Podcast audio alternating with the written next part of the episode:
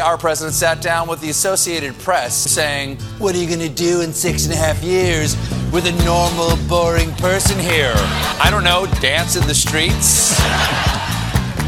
Yes, please. Well, I don't know why I came here tonight. Oh. I got the feeling that something ain't right.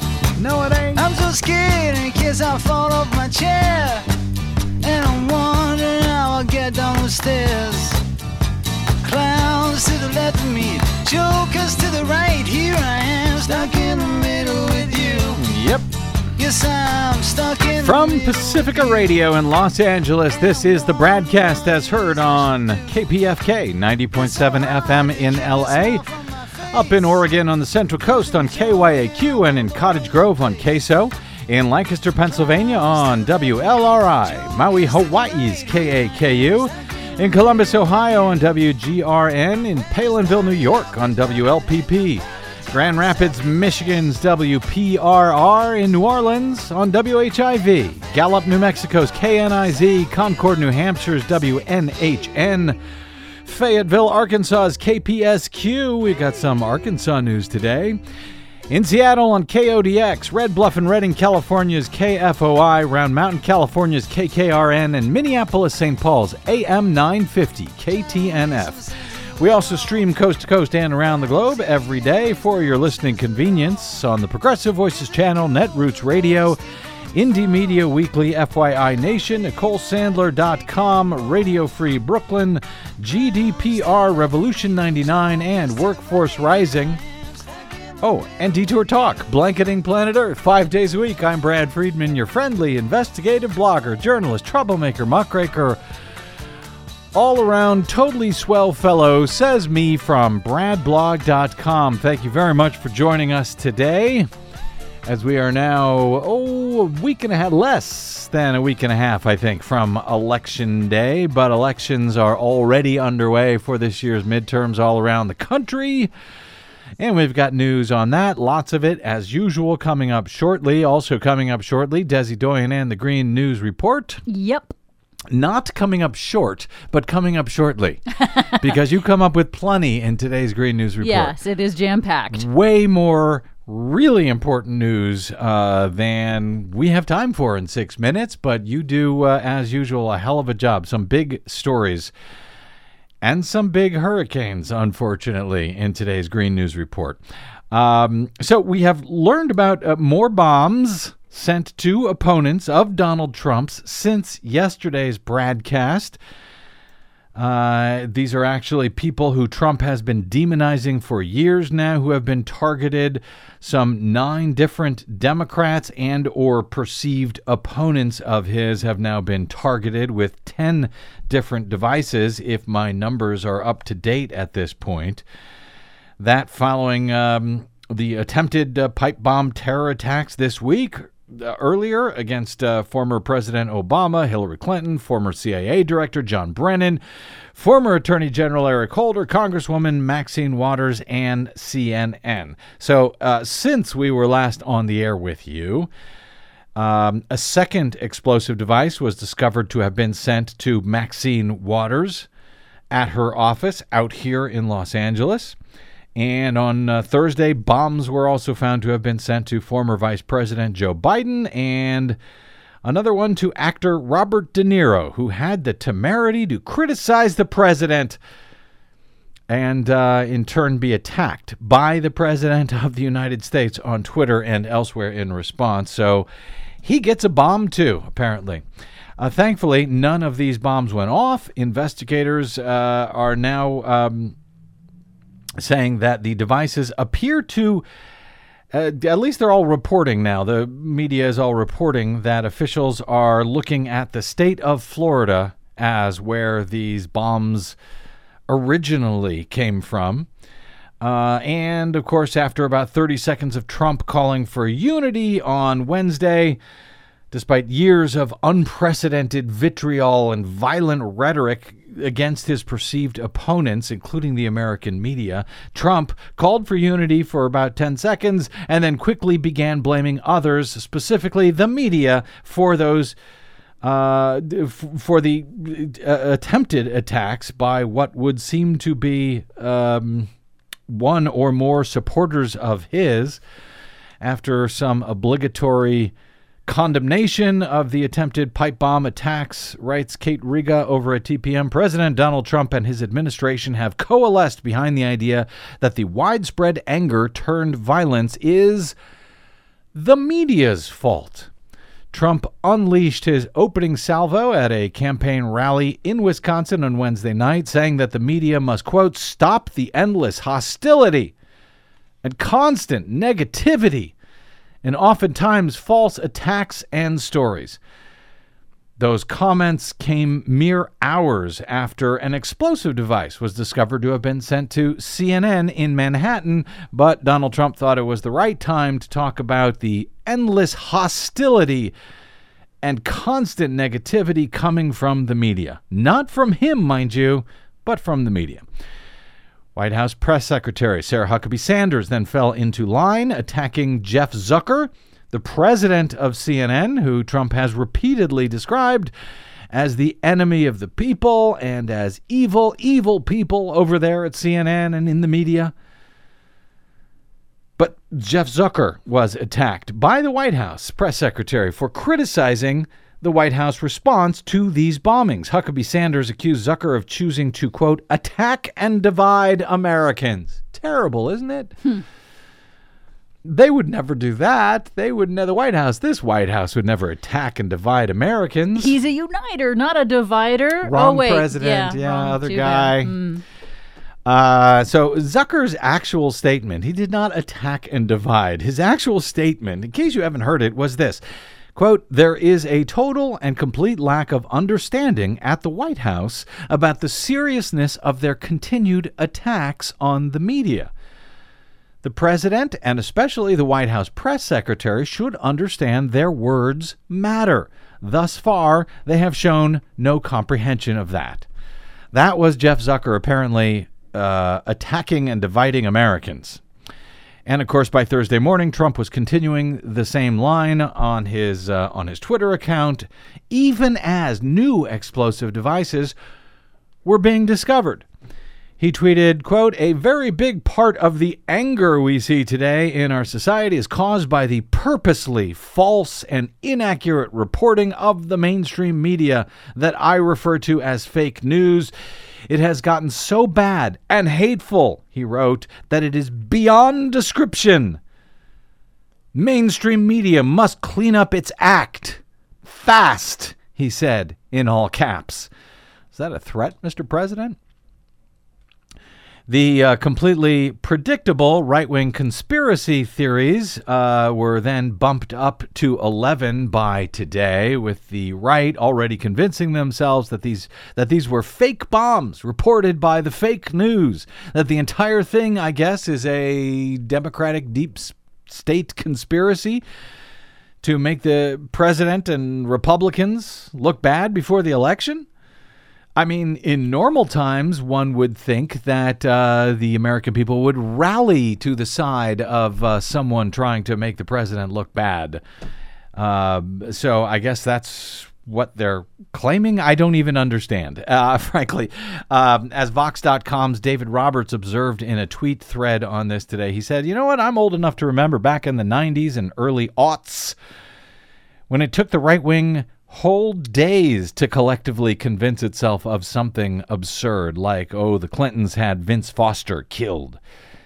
He wrote it would start on fringe sites and forwarded emails and then work its way up the ecosystem, eventually getting big enough in conservative media that cons would start could start then asking why isn't the MSM covering this? And then legitimate news would dutifully go and quote cover the controversy the controversy about this controversy that it was completely made up in the first place by these right wingers he writes once it was then a controversy that basically gave everyone in the base permission to believe it. It was after all their side in a legitimate controversy that was you know being reported by the corporate media. That's how it worked he said he's seen it dozens of times with the so called Climate Gate conspiracy, fast and furious. and other pseudo scandals. I would add uh, Acorn committing voter fraud and Oh. smuggling in child prostitutes. Oh, yeah. And yes, even today, immigrant hordes coming to the United States in George Soros and Democratic Party funded caravans to invade the U.S. and vote in our upcoming midterm elections. By the way, the so called legitimate media um, who are covering that phony crisis at the border, shame on you. Just shame on you. Uh, I mean, and by the way, that's just about all of them who have been covering the caravans. The caravans are coming. I know. And, you know, they're not at the border. They're about a thousand miles away, at least hundreds of miles away. They're nowhere near the border. This is not a national security issue. This is a non story, except the media makes it one. The media, not just the right wing media, Right. The entire corporate media has been covering the caravan until this until these bombs showed up. They've been covering the caravan day in day out. Caravans, caravans. Uh, like we are under siege. And of course, that's what the president would like them to believe. In fact, uh, the defense uh, secretary sent 800 troops to the borders, to the border today to to stop this assault. Uh, and the media plays into it as usual. Anyway, back to the conspiracy theories. Uh, Dr. Vox said, You knew it was inevitable that the right wing would convince itself the bombs are fake. That's what they need to believe to advance their tribal interests, and so that's where they'd end up. But what's remarkable, he says, is that not even 24 hours passed. They needed to believe the bombs were fake, so they just did. Anyway, I suspect we'll find out uh, soon enough uh, who done it. Though when we do, if it is a right winger uh, who supports Trump, the right will immediately explain how he was just a patsy. He couldn't have possibly done it, and here's why. Mark that down. Mark that prediction down. That's what I say is going to happen. Uh, anyway, in the meantime, in actual news that really could mean life or death for this country, midterm early voting is underway in about 30 states. And the fight to vote and to have that vote counted accurately and in a way that we can know it's been counted accurately, that fight continues no matter how much coverage it gets. Yes, there are some of us still fighting that good fight. Uh, we will be joined momentarily by someone who has uh, been fighting that fight for a long time. She's now a candidate uh, and a longtime election integrity champion in Illinois. She'll be here to discuss a number of problems in a key jurisdiction outside of Chicago. Uh, but first, uh, a bit more on the story that we've been uh, following in Georgia. Yes, where else? Where the GOP seems to be throwing everything they have against the wall to try to win this year, no matter how many voters they keep from voting. Uh, so a bit more on, uh, on on part of that story that broke just before airtime yesterday. Uh, in a ruling on Wednesday by U.S. District Judge Leigh Martin May, Georgia election officials may not throw out absentee ballots on the basis of signature match, a victory uh, for voting rights in a state that has become ground zero this year for voter suppression. And by the way.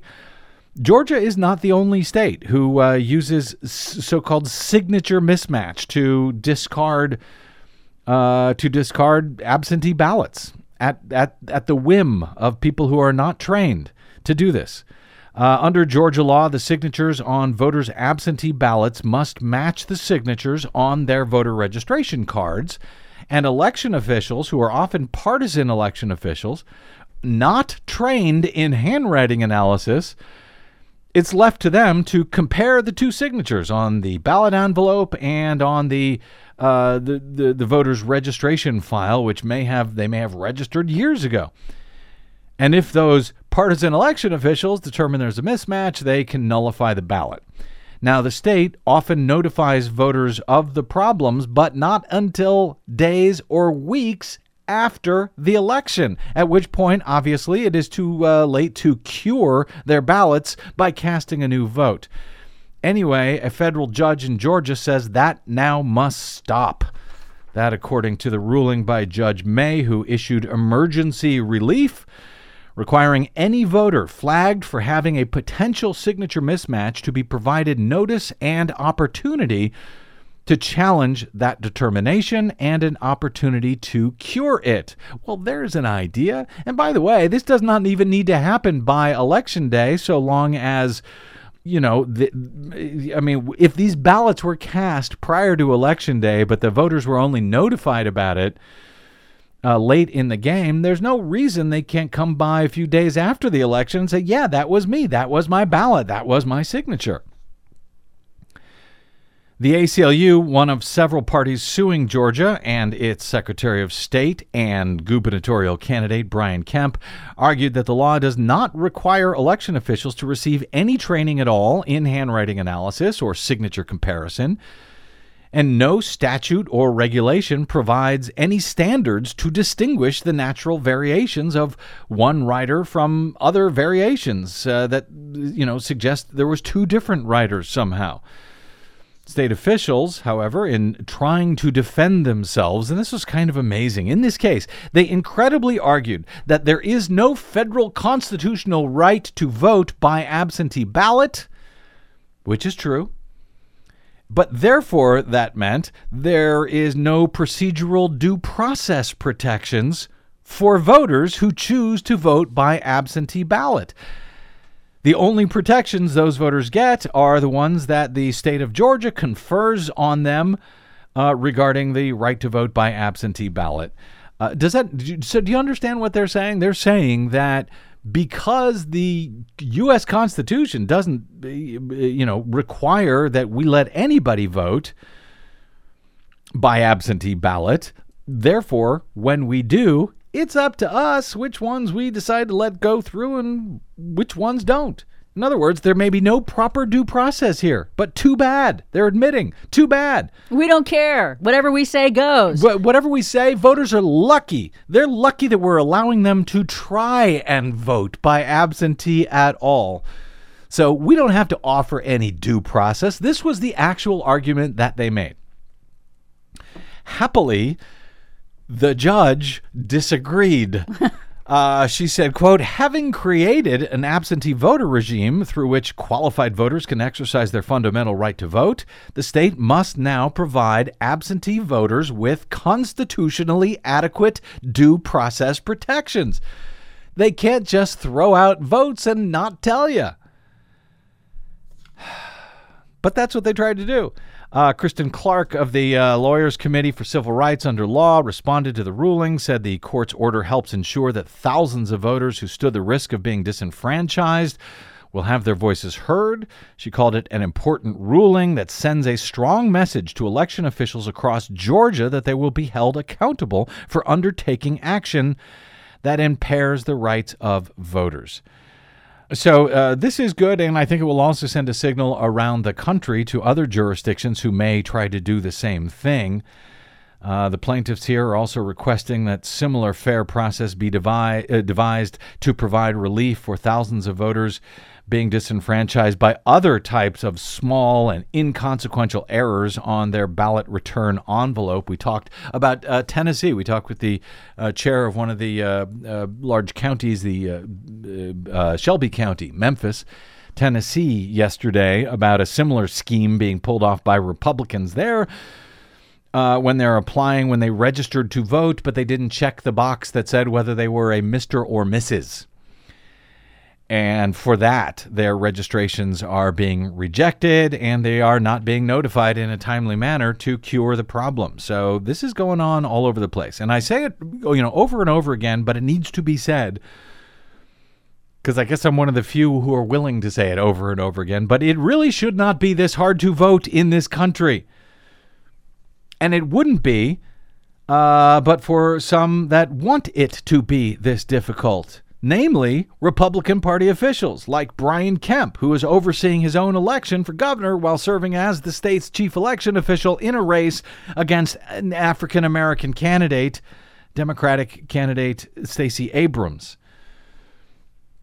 So, uh, anyway, uh, like I say, it's it's not all happening in Georgia, um, but we still have more problems in Georgia. I mentioned uh, yesterday one of the complaints coming out of Georgia, like clockwork, that votes were being cast on their 100% unverifiable touchscreen voting machines in early voting are now reportedly flipping attempted votes in the governor's race from Abrams to Kemp on the touchscreen machines. multiple times. Voters trying multiple times Yep. to get it to stick. And when they finally go to vote and they check their ballot one more time, they notice, oh, it flipped back. So, yes, check your ballot and recheck it and check it maybe two or three more times. before you hit that uh, Yes. cast ballot button. According to uh, the uh, Georgia NAACP last night, uh, that group, the NAACP of Georgia, has now filed a uh, complaints with state board of elections officials for possible suppression tactics regarding these malfunctions of these touchscreen machines. Boy, who could have seen this coming, huh? Uh, the uh, Georgia NAACP uh, has received complaints, they say, from several voters on touchscreen irregularities when attempting to select Abrams as their choice for governors. The machines instead select Kemp. In other instances, machines showed ballots being cast before any uh, person actually voted. That's weird. Uh, they have filed complaints in at least four counties in Georgia over this. But remember, these machines are used across the entire state. These 17 year old Diebold touchscreen machines that have failed in one election after another have been hacked years ago. Uh, easily, easily hacked. Um, as we reported, the very first hack of such a system on this show when we helped get one of these machines, the exact ones they're still using in Georgia, to the uh, computer scientists at Princeton who were able to hack them in about 30 seconds. And so now this happens every year, although it does happen more often to Democrats than it does to Republicans, uh, who also see votes flipping on touchscreens from Republican candidates to Democrats. I don't personally suspect that it is due to hacking, largely because it is a really dumb way to hack an election on these systems, on a touchscreen system. Why let the voters see that you're flipping their vote? Just do it inside the machine. They will never know.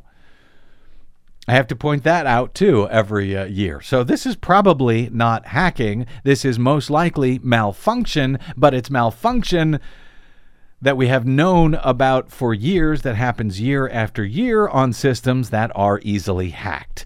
And it is a problem. No matter what's going on here, it is a problem. If voters don't notice that their vote has been changed for any reason, even if it's just because these crappy touchscreen systems do this every election and every jurisdiction, nonetheless, in Georgia keeps forcing voters to use them in early voting and at the polls. But you know what? Who knows if it's if it's hacking or not? But that's the problem. We can't know. Of course, that's just one of the problems with computerized voting and tabulation. Let's take a quick break and talk about a few more that are happening around the country. Yes, even not in Georgia, in Arkansas, in Illinois, as Americans fight like hell to somehow become the representative democracy that we've been telling ourselves and the world that we are, that we have been for so long. Anyway, uh, yes, problems outside Chicago. Once again, we'll talk about that and much more after this quick break. I'm Brad Friedman. This is your Bradcast.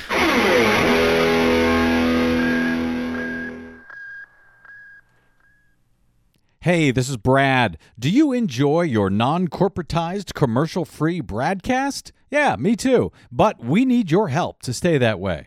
Please consider supporting the investigative blogging, broadcasting, and muckraking that we do here on the Bradcast and the Green News Report and bradblog.com with a donation. It's easy.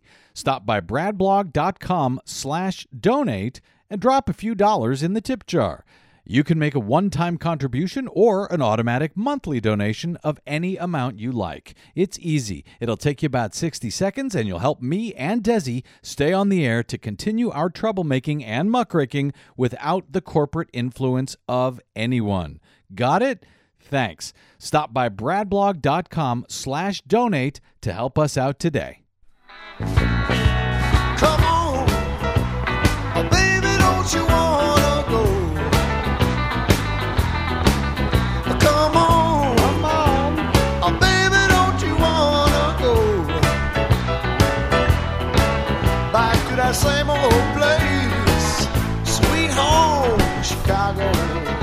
Sweet Home Chicago, or just outside of it. Welcome back to the Bradcast. Brad Friedman from BradBlog.com. Well, while the fights continue over who can vote, less than two weeks away from Election Day, even as people are already early voting in about 30 states and absentee mail in voting in, I think, all of them. Concerns continue about the security of the nation's voting machines and the ability to for the public to oversee results. Yes, on both 100% unverifiable touchscreen systems, but also computer tallied paper ballot systems.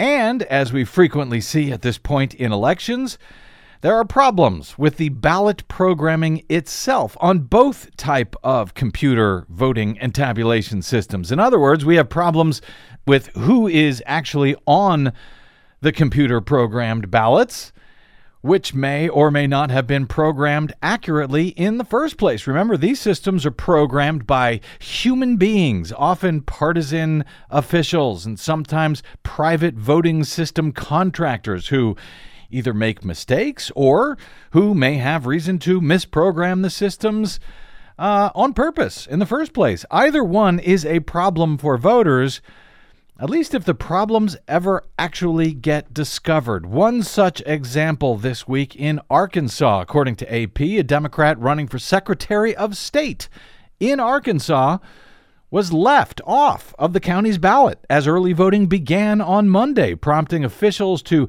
temporarily shutter polling sites as they scrambled to try and fix the problem. Early voting sites in Garland County, Arkansas, were temporarily closed on Monday after complaints that Susan Inman, the Democrat running for Secretary of State, was not listed on the touchscreen ballot. Before the problem was actually discovered, 222 ballots with Inman's name had been cast. I should say without In- Inman's name had been cast. The sites reopened after her name was added to those systems. She says that's 222 votes I may not have gotten, and every vote counts. She says we're hopeful this has not been a situation in any other county. She's running against Republican State Land Commissioner John Thurston to become the state's chief election official this year. Inman and the Garland County Election Commission both noted that there is no recourse for those voters who already cast a ballot without the name on it. A spokesman for the current Secretary of State's office said it had not heard of similar problems in other counties. Well, that's good. The Arkansas Democratic Party filed a complaint with the State Board of Election Commissioners over the ballot mistakes and the site's temporary closures this week. County Election Commission Chair Gene Haley said that the problem occurred when officials had to re enter every candidate's name after some of the contests were not printing correctly, whatever that means. Haley said the county's absentee ballots, however, included Inman's name. Well, that's nice. I guess they better hope one of those candidates for Secretary of State in Arkansas wins by more than 222 votes. What could possibly go wrong there? Meanwhile, in Illinois, DuPage County Election Commission officials were scrambling earlier this week to deliver paper ballots to early voting sites for dozens of precincts. In the 41st House District, after the precincts were excluded, from some electronic 100% unverifiable touchscreen voting machines as used during early voting in Chicago's major GOP leaning suburban county.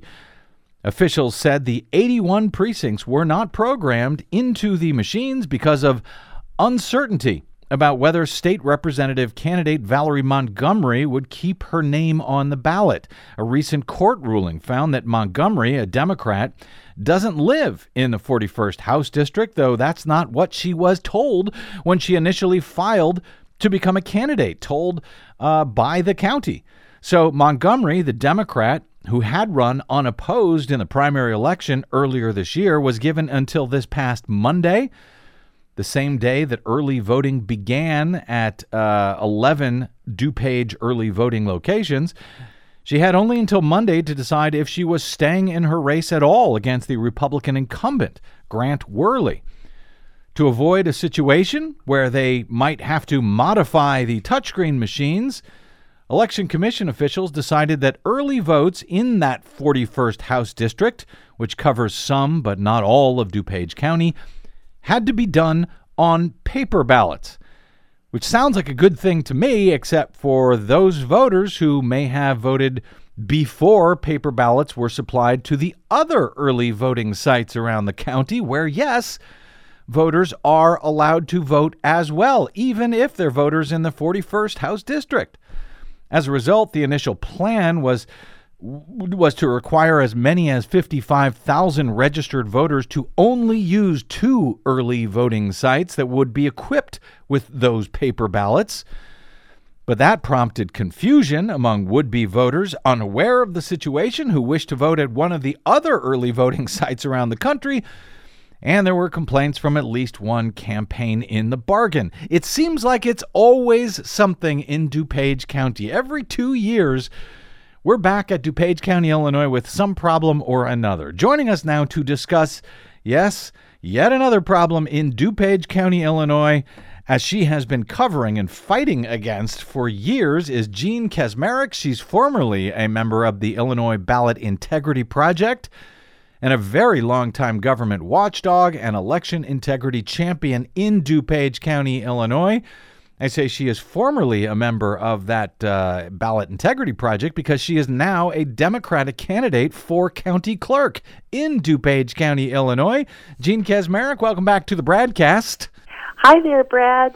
Always good to have you here. All right, uh, lots to cover in a short time, uh, unfortunately. Uh, in this case of that Democratic State House candidate who was left off the touchscreen machines in early voting in all but two early voting sites initially. It sounds like there were a number of screw ups by the DuPage Election Commission, which I know has been uh, great friends of yours over the years.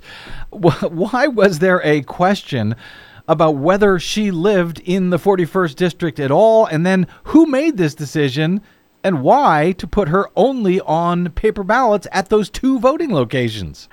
Well, it's unclear how that mistake was ever made in the first place. Let me to- start there. Mm-hmm.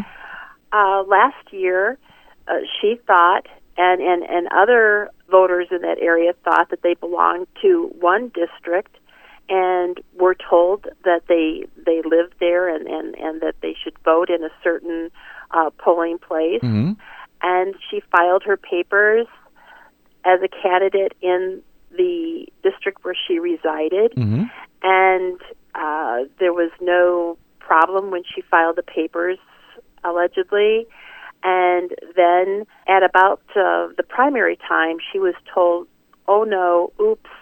uh, you can't be a candidate because you don't live in the district. And so some type of complaint was uh, made, mm-hmm. and they switched her back into the original district and said that things were okay.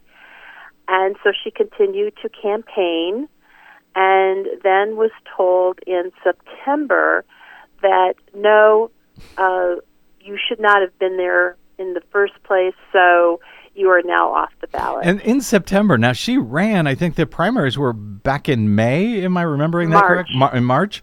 Um, mm-hmm. She uh, she ran after what Robert Sanchez at the Darrell, da- Daily Herald said was a coding error, I believe, by the uh, DuPage County Election Commission that gave her that wrong information. But she ran unopposed. She got the Democratic nomination. So now is she even on the ballot at all? And does if not, does that mean that the Republican uh, incumbent wins the seat because nobody is running against them now? Brad, I've been trying to find that out and it's amazing, but I can't find out that information whether or not she's on the ballot or not. I'm sorry. Uh, no, that's okay. You're not the only one who is confused by this here. Uh, and then the DuPage County Election Commission, their solution was to say, well, since we don't know, we don't want to muck up the other ballots, we'll only put her on paper ballots at these two locations. That seems like that was a disastrous decision as well, as I'm reading this they did react very quickly, and they got the the paper ballots out. And now it's my understanding that the paper ballots are now at all of the early voting locations so that anyone from that district can vote early at any of the locations around DuPage. Mm-hmm. The thing that's troubling to me is that they are not treated the same way as other voters.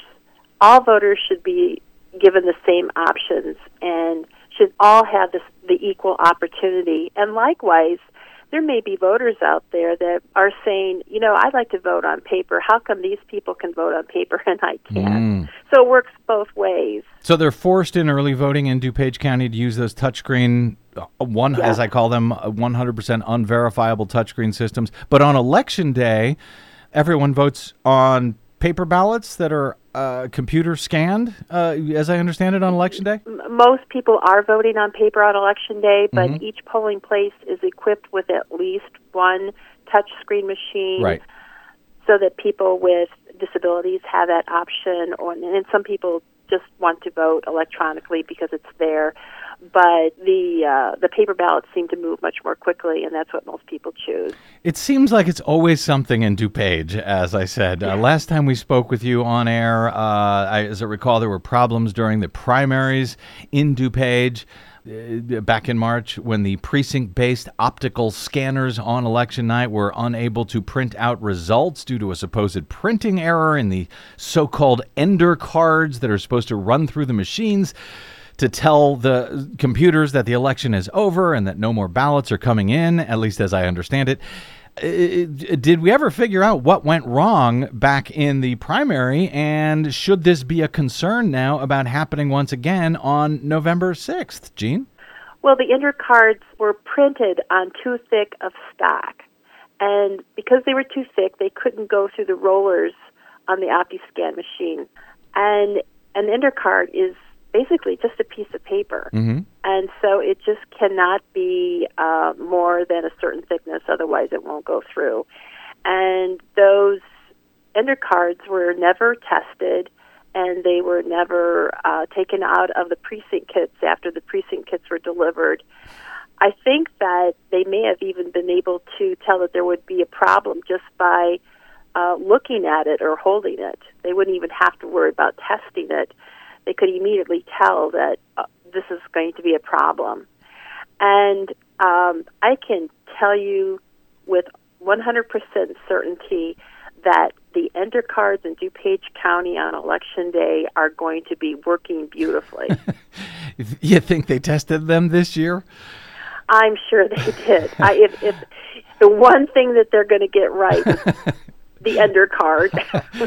Got it. Uh, now, by the way, are are you still on the ballot? And are are you sure? uh, you know, have, have you checked that at all of the uh, early voting locations, Jean? Well, no, I haven't checked, but no one has told me otherwise. So but I know I should not take anything for granted. No, you shouldn't. It's a very Republican county. Uh, maybe uh, nobody bothered to uh, to notice. I, I listen. I, I know you have been working hard, uh, even while running to become county clerk out there, to figure out where a whole bunch of these DuPage County voting and tabulation computers actually came from. After the county appears to have purchased a whole bunch of old machines from other counties. Now, this is a this is an issue across the country, uh, frankly. Um, so I wanted to get uh, just uh, to let you explain very quickly what's going on because they won't give you, and you're the running to become the county clerk out there. They won't give you the serial numbers for these old machines so that you could try to track down in some way at least where they came from, who they were purchased from, uh, w- what other elections they have been used in in other jurisdictions. Do I understand that correctly? Yes, and this gets back to that ender card nightmare in the primary. 167 voting machines that night were damaged because of the too thick of ender card that was being jammed through. And so the company, the vendor Liberty Systems, agreed in the settlement to either fix or replace those machines. And I thought that was strange because in the same breath they said that we no longer have uh, we have a lack of confidence in Liberty Systems and therefore we're ending our contracts with them. but then they would say, and by the way, they are going to uh, fix or replace our machines. And so they repaired 57 machines, and then 110 machines were replaced. And as it turns out, uh, Liberty Systems gave them a total of 118 machines. But I knew right away that those replacement machine, machines could not possibly be brand new because they were supposed to be of like kind Mm-hmm. of what DuPage has. And DuPage's machines are the old AccuVote OptiScan machines, the old Diebold machines Mhm. purchased in 2001. And so I asked for the serial numbers, and they would not give them to me because I wanted to be able to track them. I wanted to find out where they had come from, and uh, Who who would not how old they, uh, who who would not give them to you? The county the or commi- Liberty the, Systems? The, Du- the DuPage Election Commission Okay. would not provide me with the serial numbers, and it's very likely. I don't know for sure where Liberty got them, but it's likely that they had these old machines because they were trade-ins from counties downstate, Mm-hmm. cast off from these counties when they purchased new machines from Liberty.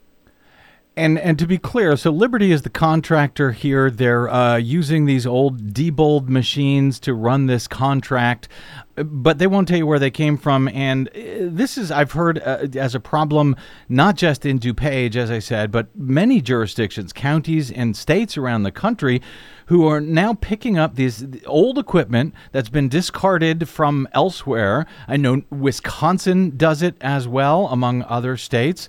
But what are the concerns about these old machines? If uh, Liberty has guaranteed that they're going to work, why should we be concerned about that? I'm concerned mostly because of the, the, the lack of a chain of custody.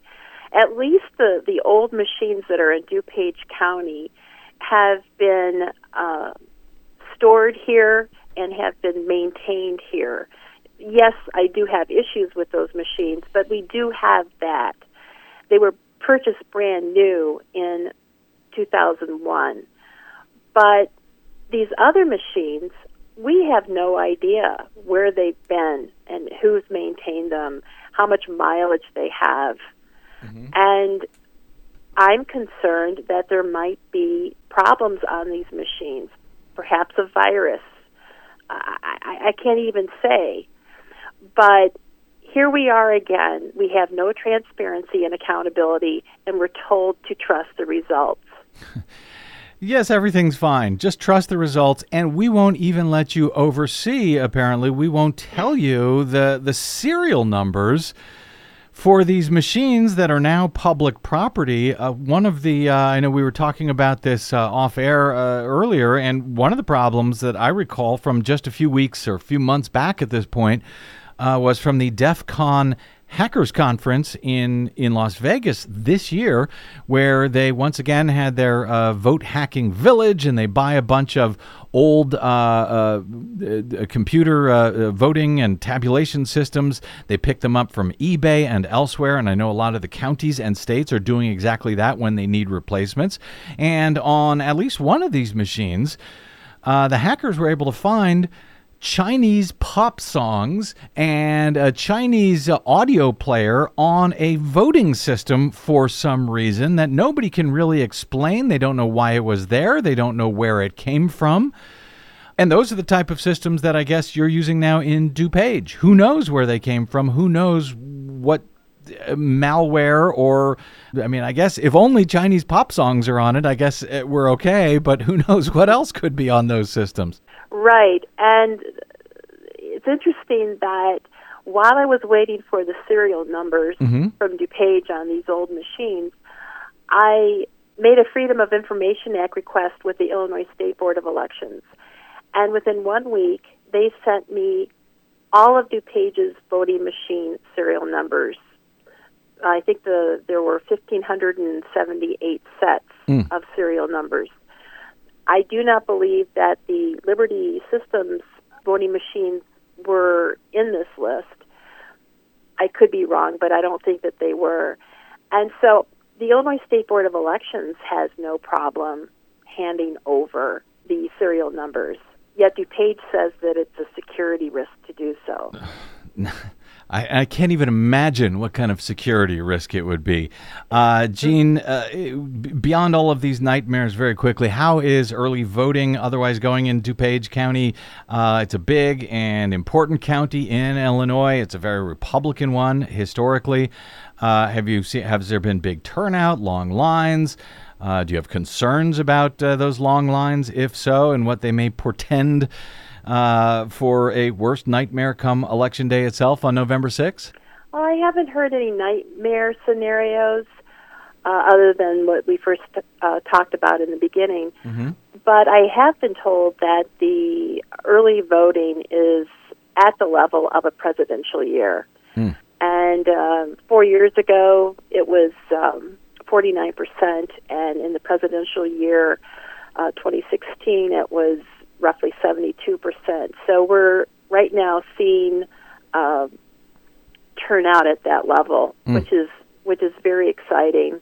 And I, I I have to say this that I do believe that the DuPage County Election Commission is is working very hard, and I do think that the new director there is uh, organized and and um, professional and appears to be doing a lot of things very well, and and I hope that things go very well for the elections in DuPage County and for her. Um, I do have issues with uh, some of the board members, and uh, but we won't go into that. But I do need to say that. Well, no, I'm glad you did because I know there have been a lot of problems there. You've been critical of the uh, commission over the years. I'm glad to hear that uh, maybe there's someone there who's doing a better job than they have in past years. Uh, you're running uh, to become the next county clerk in DuPage at a time, if I understand this, when the election commission is actually supposed to be merging soon with the county clerk's office. So uh, how's your campaign going? Is there any chance that uh, DuPagians uh, will, I don't know if that's how you say it, but uh, folks mm-hmm. in DuPage uh, will elect a Democrat to become county clerk this year? Well, there's a lot more energy, a lot more interest this time around than four years ago. So I'm, I'm very hopeful, Brad, that, that this time I will win. And will it be? And, and am I right that they're combining the county clerk's office with the election commission? So then I can start blaming you for all of the problems in DuPage. You could hold my feet to the fire starting in uh, 2019. Okay. Yes, that's true. It, it and it's some it's an issue that I saw. Uh, 13 years ago when mm-hmm. I became a watchdog. I started calling for the election commission to be returned to the county clerk's office. Yep. And I made that steady drumbeat over and over again. And finally, this year it happened, and uh, and I'm very excited about that. And just to underscore this, uh, Jean has been uh, working tirelessly for at least as many years as I have been uh, doing this work myself at bradblog.com and on the Bradcast. Uh, she's been doing it as a citizen, just taking the initiative to to be a, a, a, watchdog, trying to hold the feet to the fire there out in uh, uh, DuPage County. Now she's uh, and she's had a lot of successes over the years, including finally this upcoming merge between the uh, election commission and the county clerk. Now she's running as to become county clerk herself. We'll see how that goes on November 6th.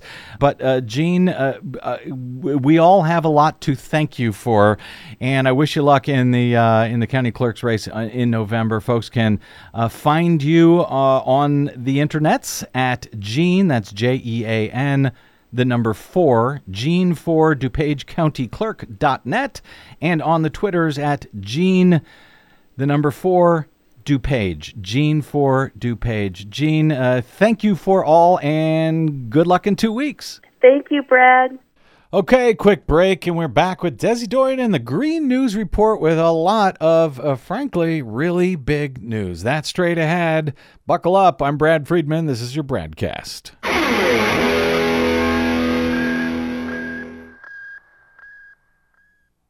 The BradCast and the Green News Report are 100% independent, 100% listener supported. But we can't do it alone. We need you. Please help us bring real facts to listeners at independent stations around the nation. Please drop by bradblog.com slash donate. That's bradblog.com slash donate. And thanks.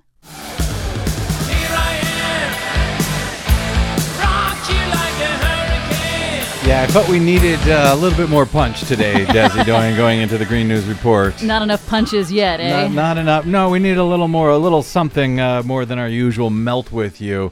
uh, given the, uh, I think, import of the news that you have in our latest Green News Report. 180 mile per hour winds. Category 5 Super Typhoon Yutu slams into Mariana Islands and other U.S. territories as the 2018 hurricane season is now the most powerful ever recorded. It could open ExxonMobil up to further lawsuits. New York State sues ExxonMobil for defrauding investors about climate change. Plus, We are the first generation that has known how to fix this problem, but we are the last generation that will actually be able to do something about it. Canada places a price on pollution with a national carbon tax. All of those really big stories and more straight ahead. From BradBlog.com, I'm Brad Friedman. and I'm Desi Doyen. Stand by for six minutes of independent green news, politics, analysis, and snarky comment. That is true. There are scientists on both sides. On one side, all the scientists.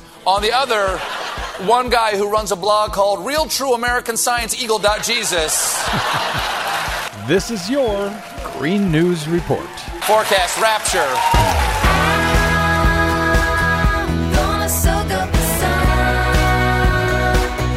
Okay, Desi Doyen, I think you got about three or four top stories to fit into today's report, so I'll just shut up.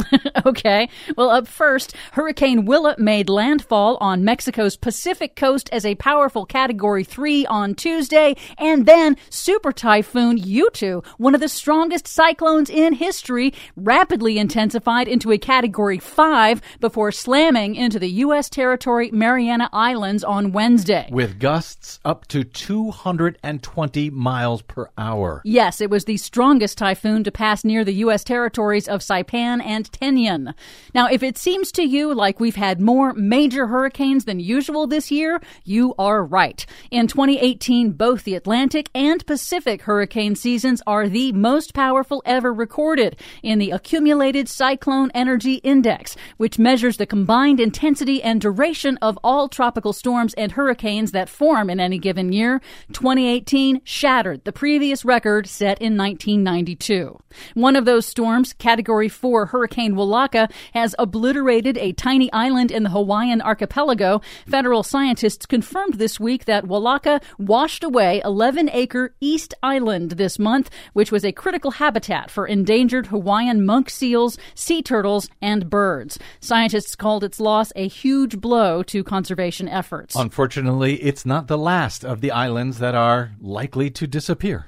Meanwhile, the U.S. Supreme Court this week handed a temporary victory to the Trump administration, issuing a temporary administrative stay on a landmark climate liability lawsuit brought by 21 young people against the federal government. In the lawsuit, 21 young people aged 22 and younger allege that the federal government has violated their constitutional rights by failing to act on man made climate change and protect their life, liberty, and property, since they and all of today's children will be forced to deal with the consequences of climate change for the rest of their lives. The trial had been scheduled to begin on Monday, and it's unclear if it will be allowed to proceed. But there is some good news. New York State Attorney General Barbara Underwood on Wednesday filed a lawsuit against oil giant ExxonMobil for deceiving investors by downplaying the expected financial risks of climate change. Well, what took you so long? The suit alleges that Exxon defrauded shareholders, deceiving them into believing the company was managing the risk that stricter emissions regulations might pose to its bottom line.